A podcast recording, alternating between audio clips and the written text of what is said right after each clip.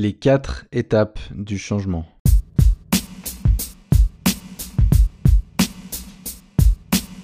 Pendant plusieurs années, je n'ai juré que par la conscience de soi.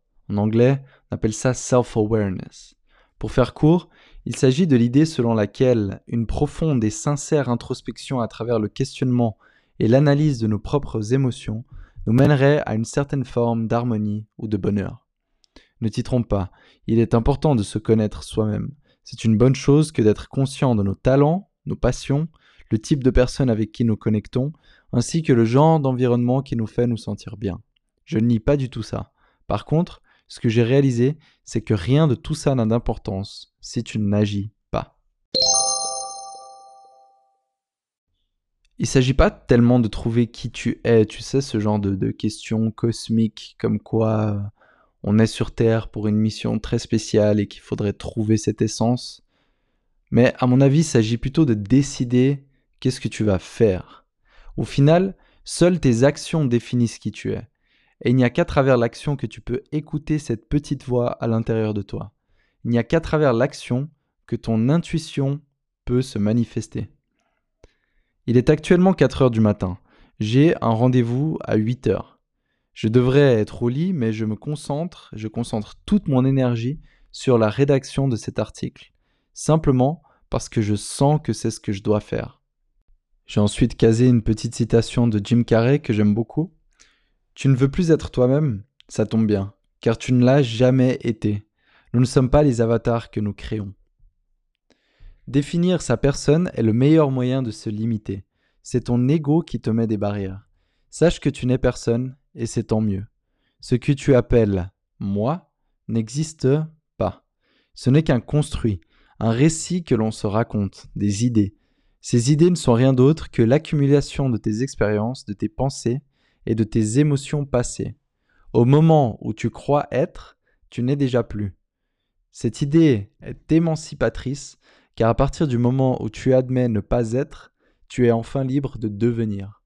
Le pouvoir de l'instant présent est de nous donner le choix. Le moment présent nous donne l'opportunité de changer. Le problème est que la plupart des gens changent uniquement lorsqu'ils n'ont plus le choix. Les gens attendent un traumatisme.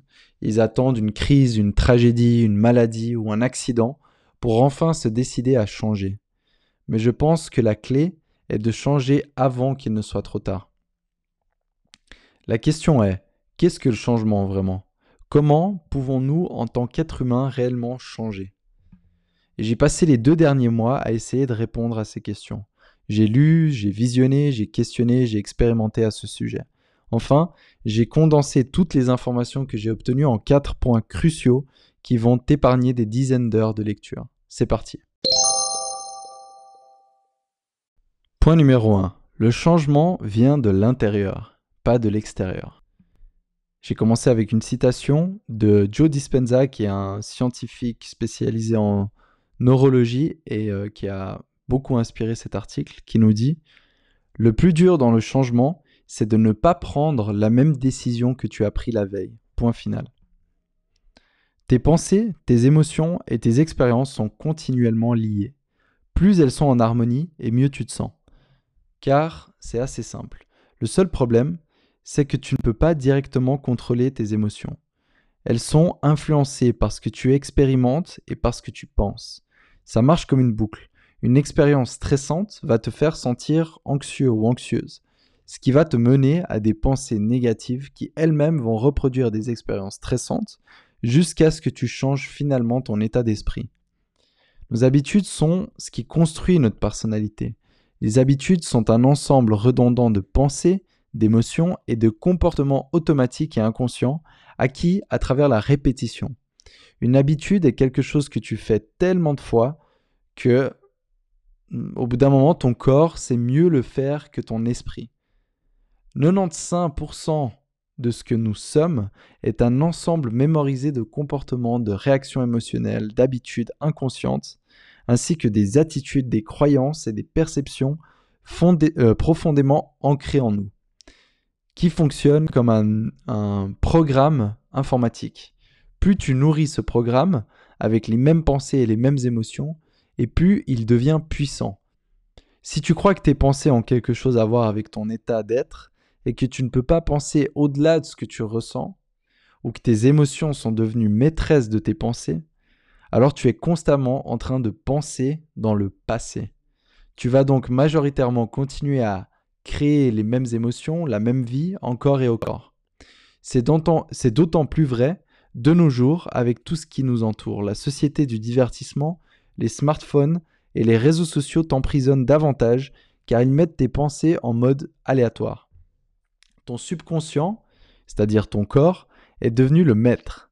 Ce qui est difficile dans le changement, euh, pardon, c'est ce qui est difficile dans le changement. Tu penses, dans ta tête, tu te dis, je veux travailler plus dur, je veux être en forme, je veux arrêter de fumer, je veux changer. Mais ton corps, lui, tourne sur un programme complètement différent. Ton corps est plus fort que ton esprit car il a été conditionné de cette façon. Par ailleurs, plus la réaction émotionnelle due à un événement est forte, et plus ton cerveau prête attention à la cause. C'est pourquoi la plupart des gens restent enfermés dans les limites de leur expérience négative et fortes en émotions. Ils ne cessent de se remémorer des événements traumatisants car leurs hormones de stress, leur instinct de survie en fait, les obligent à porter toute leur attention sur cet événement afin d'y être préparés au cas où il se reproduirait. Les gens conditionnent donc leur corps à un état de peur et par conséquent, le corps continue de revivre les mêmes émotions et les mêmes expériences. Nous réaffirmons chaque fois plus nos limites puisque ces émotions influencent nos pensées qui elles-mêmes influencent nos émotions et nous mènent à vivre des expériences similaires. C'est un cercle vicieux et le seul moyen de changer est de le casser. La bonne nouvelle, c'est que le corps ne fait pas la différence entre ce que tu imagines et ce que tu expérimentes réellement. Tu peux contrôler ce que tu penses et donc tu peux influencer tes émotions. Pour ce faire, tu as besoin d'une vision du futur. Si tu n'es pas défini par une vision du futur, c'est mort. À force de voir les mêmes gens, aller aux mêmes endroits pour faire exactement les mêmes choses exactement à la même heure, ce n'est plus ta personnalité qui crée ta réalité personnelle, mais ta réalité qui affecte et qui crée ta personnalité. Ton environnement contrôle absolument tout ce que tu penses et tout ce que tu ressens de manière inconsciente. Sans une vision, tu dépends entièrement du monde extérieur pour ressentir quelque chose. Afin de parvenir au changement, tu dois être supérieur à ton environnement. Tu dois être suffisamment concentré pour dire à ton corps qu'il n'est plus aux commandes. Tu es aux commandes et ta volonté est maintenant plus forte que le programme automatique, c'est-à-dire ton corps. Une fois que ce dernier capitule, il, a, il y a une libération d'énergie et tu peux enfin te délivrer de ces émotions qui te maintenaient attaché au passé. Il s'agit de décider quelle est ta vision du futur afin de causer un effet au lieu de passivement réagir à ton environnement et vivre en victime. Certains font ça à travers la méditation par exemple, Personnellement, lorsque je me sens euh, submergé, j'utilise des applications comme Headspace, mais euh, c'est vraiment à toi de voir ce qui fonctionne le mieux pour toi. Deuxième point essentiel, le changement s'accompagne d'inconfort. Euh, j'ai aussi, j'ai commencé aussi par une citation de Bill Ekstrom qui nous dit Le confort peut vous ruiner. Il n'y a que dans un état d'inconfort que nous pouvons grandir. Ça y est, tu as enfin sauté le pas tu as enfin réussi à prendre une décision différente. Soudainement, tu te rends compte que tu te sens différent, différente, bizarre. Le changement est toujours très inconfortable. Comme dit précédemment, ton corps a été conditionné et il tend à résister au changement.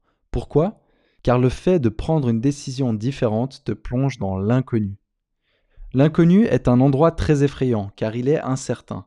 La plupart des gens préfèrent demeurer dans la médiocrité car au moins ils la connaissent.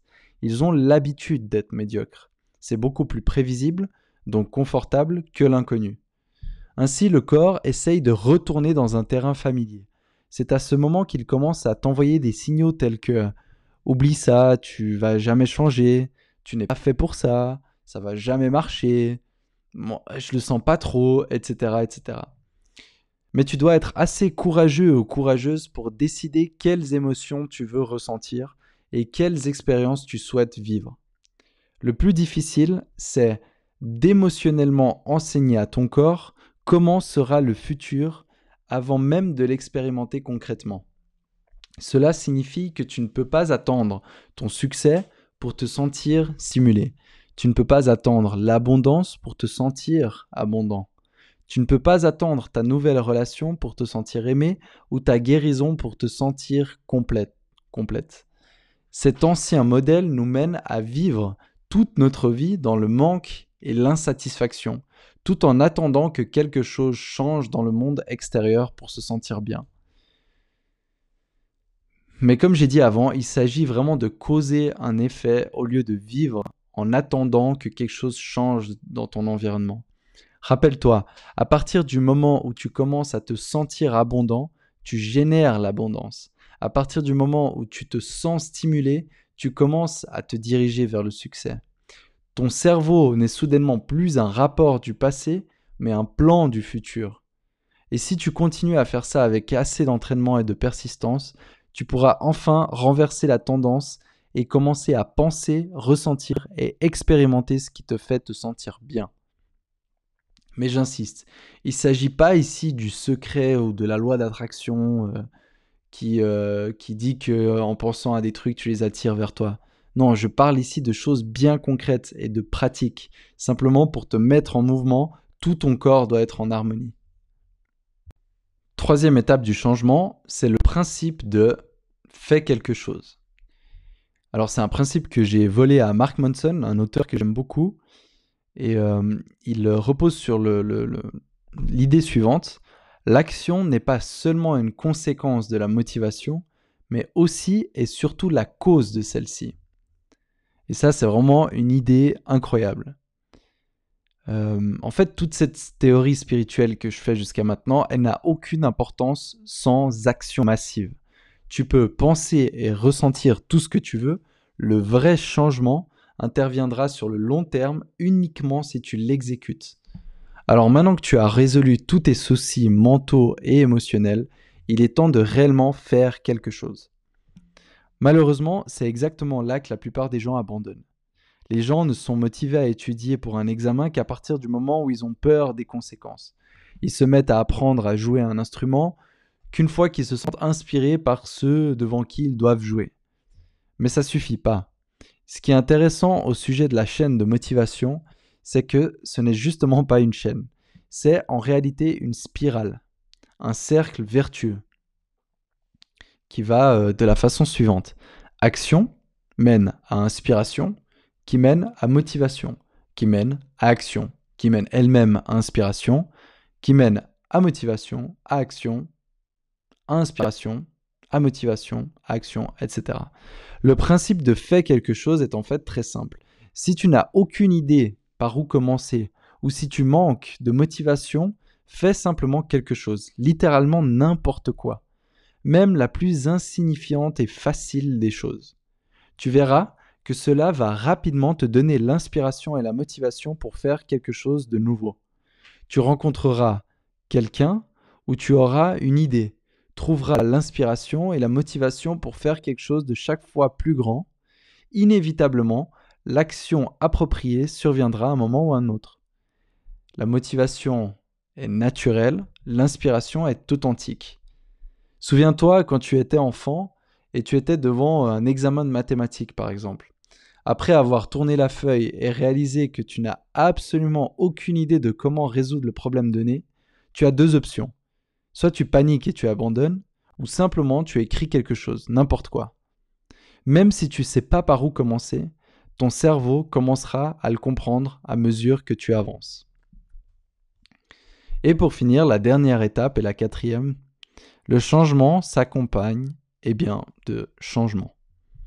Ce titre peut sonner stupide à première vue, mais il s'agit là du concept le plus crucial à réaliser et à accepter. Si bien que tes pensées, tes émotions et tes comportements façonnent ta réalité personnelle, une modification de ceux-ci entraîne inévitablement un réarrangement de tout ce qui t'entoure, principalement de tes relations. Tu vois, toutes tes relations sont basées sur des croyances et sur des valeurs communes. Si tu changes ces valeurs, il y a de grandes chances que tes relations changent elles aussi, voire qu'elles disparaissent. Les gens vont et viennent, et il est important d'accepter cette réalité, car cela montre justement qu'un réel changement est en train d'avoir lieu. Euh, encore une dernière euh, petite citation qui nous dit Tu ne peux pas être une présence importante et inspirante aux yeux de certaines personnes sans à la fois être une blague, voire un embarras pour d'autres.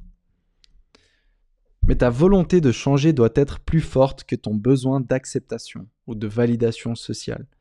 Si tu veux devenir une meilleure version de toi-même, accepte le fait qu'on va rire de toi. L'excellence n'est possible que si tu acceptes le fait que tu vas probablement avoir l'air ridicule tout au long du processus. Certaines personnes vont te mépriser, elles vont essayer de te rabaisser pour des raisons qu'elles-mêmes ne comprennent pas. Même tes amis les plus proches, car ils veulent inconsciemment te, protéger de l'inconnu. Mais c'est pas grave, ignore-le. Plus tu es conscient de ça, plus tu en apprends d'eux et plus vite tu évolueras.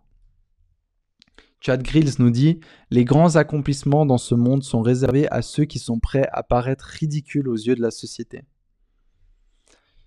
Personnellement, cette idée m'a vraiment aidé quand j'ai commencé à écrire et à partager mes propres articles, et aussi maintenant euh, que je lance mon podcast. Parce que c'est simple, j'ai 25 ans, j'ai aucune expérience personnelle dans l'écriture, si ce n'est mon blog, aucune qualification spécifique, aucune autorité. Je sais pertinemment que certaines personnes se moquent de moi. Elles se demandent pourquoi je fais ça, elles se disent que je cherche à attirer l'attention et bien d'autres choses. Mais tu sais quoi? Je m'en fous complètement. J'adore écrire, j'adore discuter et partager de nouvelles idées. Et certaines personnes aiment ce que j'écris, alors je vais continuer à le faire. Souvent, les gens commencent le processus de changement alors qu'ils ne sont en fait pas prêts ou ne veulent simplement pas changer du tout. La seule question qu'il faut se poser est la suivante. Mon besoin de changement est-il supérieur à toute l'adversité que je vais rencontrer sur mon chemin? Deux possibilités. Si la réponse est non, tant pis. Certaines choses sont simplement bien telles qu'elles sont et il n'y a pas besoin de les changer apprendre à être reconnaissant pour ce qu'on est déjà, pour ce qu'on a déjà, l'accepter et en profiter est un magnifique sentiment. Comme nous l'enseigne la loi des contraires, le désir de toujours plus d'expériences positives est en soi une expérience négative.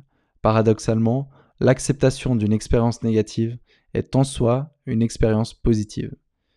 Ne perds pas ton temps à essayer de changer des choses qui n'en valent pas la peine. Cependant, certaines choses doivent être changées.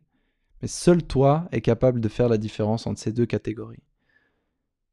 Si la réponse est oui, alors retourne au point 1 et commence dès maintenant.